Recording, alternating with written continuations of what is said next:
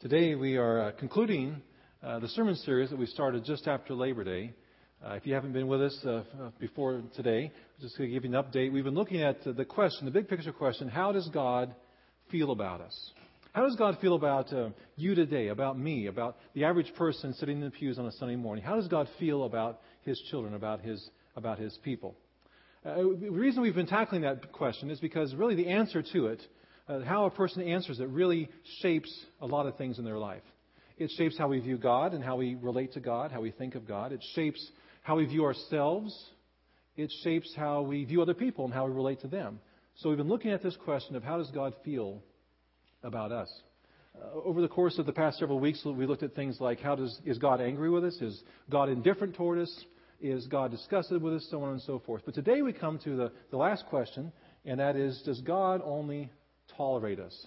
Does God just put up with us?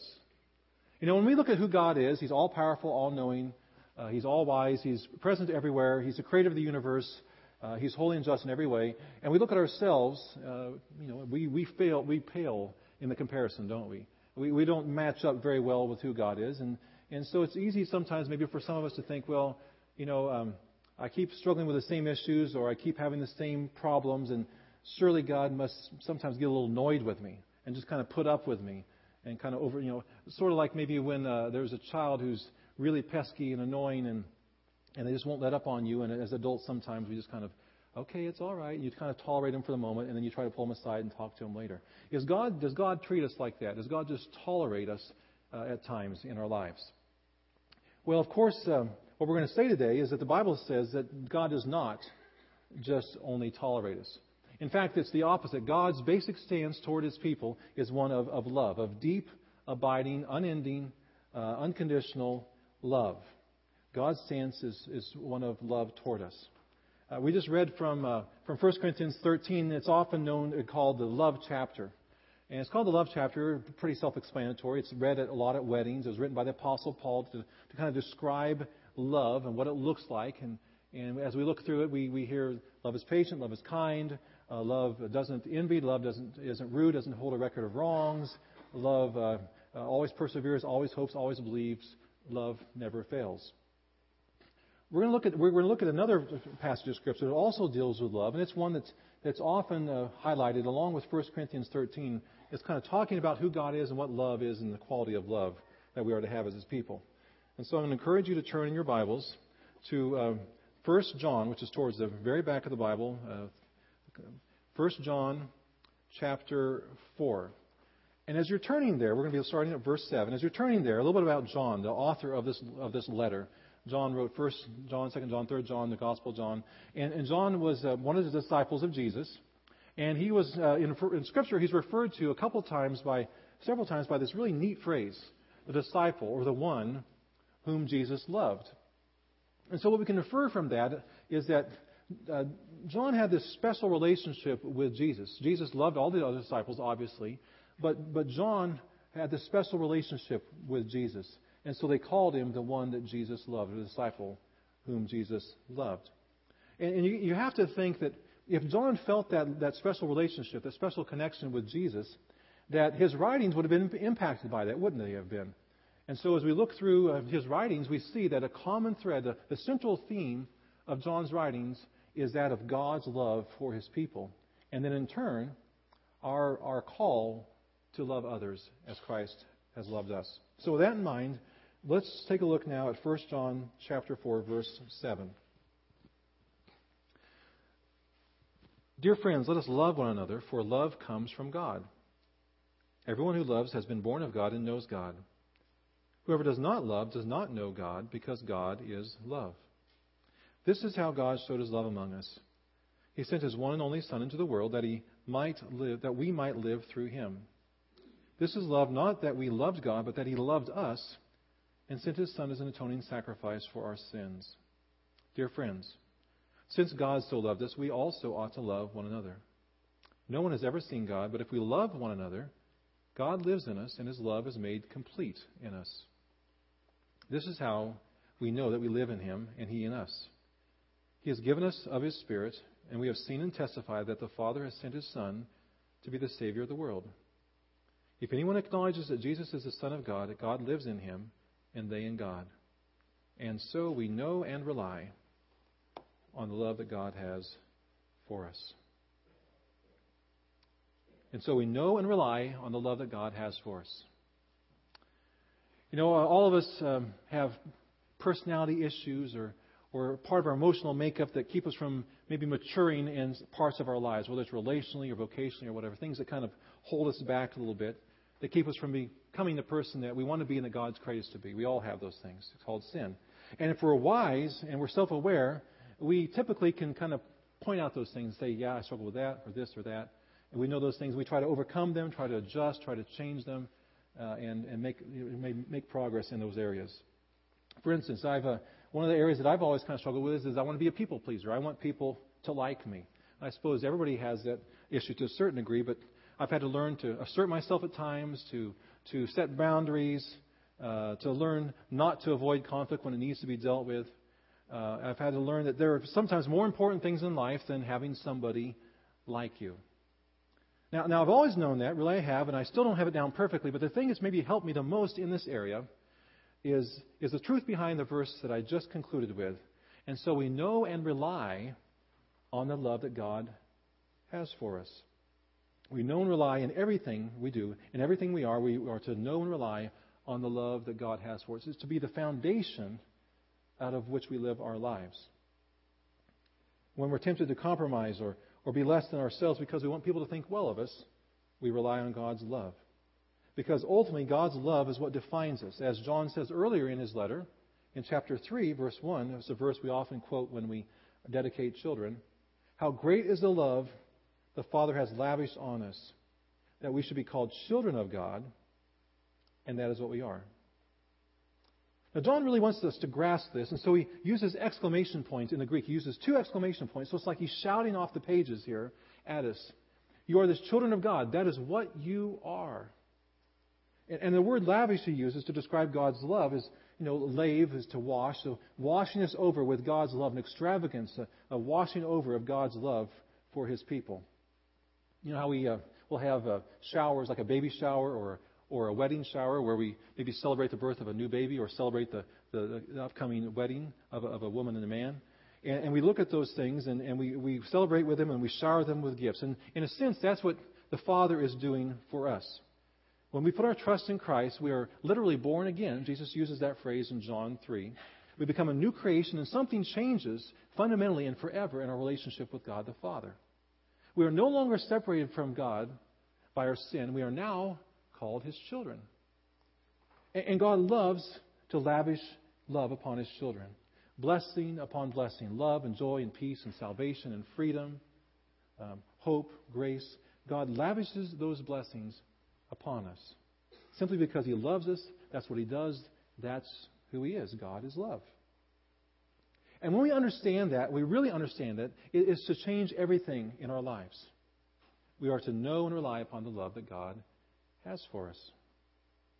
So when we doubt our worth because of personal failure, we are to know and rely upon the love God has for us. And when we uh, face rejection because of, of what we look like or because of our values, we know and rely upon the love God has for us or when we feel awkward or strange and we feel no one understands us, we are to know and rely upon the love God the Father has for us. And when Satan tries to tell us that we're really not a child of God, when he whispers in our ear that we screwed up too many times, that it cannot be forgiven because it's a bazillionth time we've done something and we knew better, we are to know and rely upon the love of God the Father that he has for us. We are to, in everything, be defined by, our, by what God has done for us and by His love for us, not by our stuff, not by our accomplishments, not by our parents, not by our failures. We are children of God. And the basis for our, our status or identity as children of God is, is what Christ has done on the cross for us. Verse 10. This is love, not that we loved God, but that He loved us and sent His Son as an atoning sacrifice for our sins. You see, before the cross of Christ, there was a very real gap, an infinitely wide gap between God and us. And, it was because of our sin. And there was simply no way around it, no way under it, no way through it, no way around it. And because of God's love, totally because of His initiative and of His doing, Love always begins with Him. Because of that, God sends Jesus Christ to die for our sins, and that, that gap is bridged. And Jesus Himself becomes the bridge. That's what the word priest means, pontiff. Christ becomes our high priest, He becomes our bridge, and we are brought near to God and are now called children of God. And that is the only way that we can be called children of God, be made right with God. But once it happens, it's permanent. God will not disown, God will not disinherit, God will not abandon his children. Now, you might be thinking, Doug, I've got this whole concept of God's love. Why don't you get off this horse? You've been riding it for a while. But, but I, I want to stay on for a little bit longer because I truly believe that the, the issue of identity in Christ, of understanding who we are in Christ, children of God, when people don't get that, it leads to brokenness and pain and confusion and all sorts of issues in their lives. And if people more truly grasp God's love, it would revolutionize, would change their lives, would change the church, and would change the world. And God and, and John gets this, and that's what he's trying to drive home in this passage. We are children of God. Take a look at verse 7. Now the response. Dear friends, let us love one another, for love comes from God. And so, if we understand God's great love for His children, then it is to lead in turn for a great to a great love for other people. There's a movie called uh, Win a Date with Tad Hamilton, and uh, it's been out for several years. And, and there's, there's some central characters. There's Rosalie, who's a, a small town girl from West Virginia, and there's a guy named Tad Hamilton, who is um, a movie star uh, in Hollywood, kind of a George Clooney of the day, I guess. Uh, there's a guy named Pete who uh, is uh, is uh, is um, Rosalie's friend and boss, and there's a girl named Angelica who's a local bartender. And there's this contest uh, that you can enter to win a date with Tad Hamilton. And Rosalie enters, and of course she wins, and she flies to Hollywood. She has this date. It's an incredible night, and then she flies back to West Virginia to resume her life. But Tad Hamilton, the movie star, is kind of changed by the date. Uh, he, he, when, he, when he spends time with, with her, just for that one night, uh, they go out to dinner, they go out to movie, whatever, and, and, and he, he, he sees something different in her. And he, he looks at his own life and he doesn't like what he sees. And so he decides to fly to West Virginia to resume this relationship with Rosalie and hope that, that whatever she's got will begin to rub off on him. Now, meanwhile, Rosalie isn't aware that her best friend and boss at the local Piggly Wiggly grocery store, that's a, that's a real movie, that's a real grocery store chain, I've seen them, Pete, is secretly in love with her. And as this romance between Rosalie and, and the movie star Tad begins to blossom, he suffers in silence. And he goes into a bar to kind of drown his sorrows, and, and the bartender, Angelica, convinces him to talk about it. She says, You know, as a bartender, you do learn to recognize the customers who need to talk. He says, Well, I, I'm, I'm fine, but could I have maybe six more of those? And he points at his drink. She says, No, no, no, no, you need to, you need to talk. He says, Oh, well, okay, well, I, I think that our friend Rosie is falling in love with Tad Hamilton. She says, Well, I didn't have to be a bartender to see that one coming. He says, But, but the problem is, is, is that I'm in love with Rosie. She says, Well, yeah, I, I kind of thought maybe you were. So how much do you love her? Is it love? Or is it a big love? Or is it a great love? He says, What, what, what do you mean by that? And she responds, Well, love you get over in two months. Big love takes two years, but a great love, a great love changes your life. If we truly understand God's great love for His children, then it naturally leads to a great love for other people. In fact, John tells us that we know we are God's children if we love others. The last part of verse 7. Everyone who loves has been born of God and knows God. And then verse 12. No one has ever seen God, but if we love each other, God lives in us and his love is made complete in us. Now, what's that mean? If we love each other, God lives in us, and His love is made complete in us. Does that mean that God's love is conditional and ebbs and flows depending on how much we love other people or how well we love other people? No, of course not. That flies in the face of what John is, is emphasizing and writing here. It's pointing us to this. As we love other people, as we obey His commands to love others, as we live in and through the power of His love for us, our experience of God becomes more tangible, more real, more complete, more mature in our relationship with Him. I mean, how do we how do you experience the love of another human being? It's not in a vacuum, is it? It's in action as you as you get to know the other person. It's in relationship as you find out who they are and what pleases them and what their heart is about. And if you love that person, you try to do whatever it is, whatever it takes to bring them joy. And so, if we want to grow in our relationship with God, if we want to see His love made complete in us, not that we can earn it, not that we can increase it, but that we can grow in our experience of it. If we want to see His love made complete in us, then we are to, to love others as He has loved us through Jesus Christ. Verse 9. This is how God showed His love among us. He sent His one and only Son into the world that we might live through Him. Saul Bellow once wrote, A man is only as good as what he loves. In other words, average people love things, immature people love themselves, good people love other people, but great people love God and through the power of God's love for them love other people. John 1 John 3:16 says, "This is how we know what love is. Jesus Christ laid down his life for us, and we ought to lay down our lives for others." And in verse 18 of chapter 3, Dear children, let us not love with words of our tongue, but with actions and in truth. God's love is made complete in us as we love others through his love for us. In his book, God's Perfection, Rabbi Paysach Krohn writes a, a, a powerful story uh, about God's love shown toward others. Uh, there's a school in Brooklyn, New York that caters to learning disabled kids, and at a fundraiser for the, for the school, a fundraiser dinner, the father of one of the children stood up and, and gave an unforgettable speech. After extolling the school and, and, and, um, and thanking the dedicated staff, he said, Where is the perfection in my son Shea? Everything God does is with perfection, is with perfection, but my child cannot understand things like other kids can. My child cannot remember facts and figures as other children do. Where is God's perfection, perfection in Shea? The audience was shocked by the question. I believe, he continued, that when God brings a child like this into the world, the perfection that he seeks is in the way that people react to him or her. He then told this story.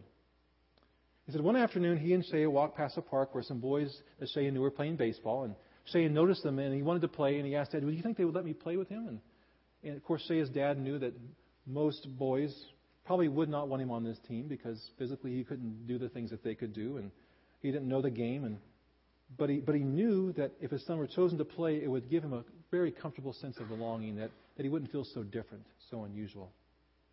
And so Shea's father approached one of the boys in the field and asked if if Shea could play, and the boy didn't know what to say. He kind of looked around at his other teammates. Nobody said anything. So finally he said, "Well, um, we're losing by six runs, and it's in the eighth inning. Um, I guess he can be on our team, and in the ninth inning." Uh, if, if, he gets a chance, we'll put him up to bat.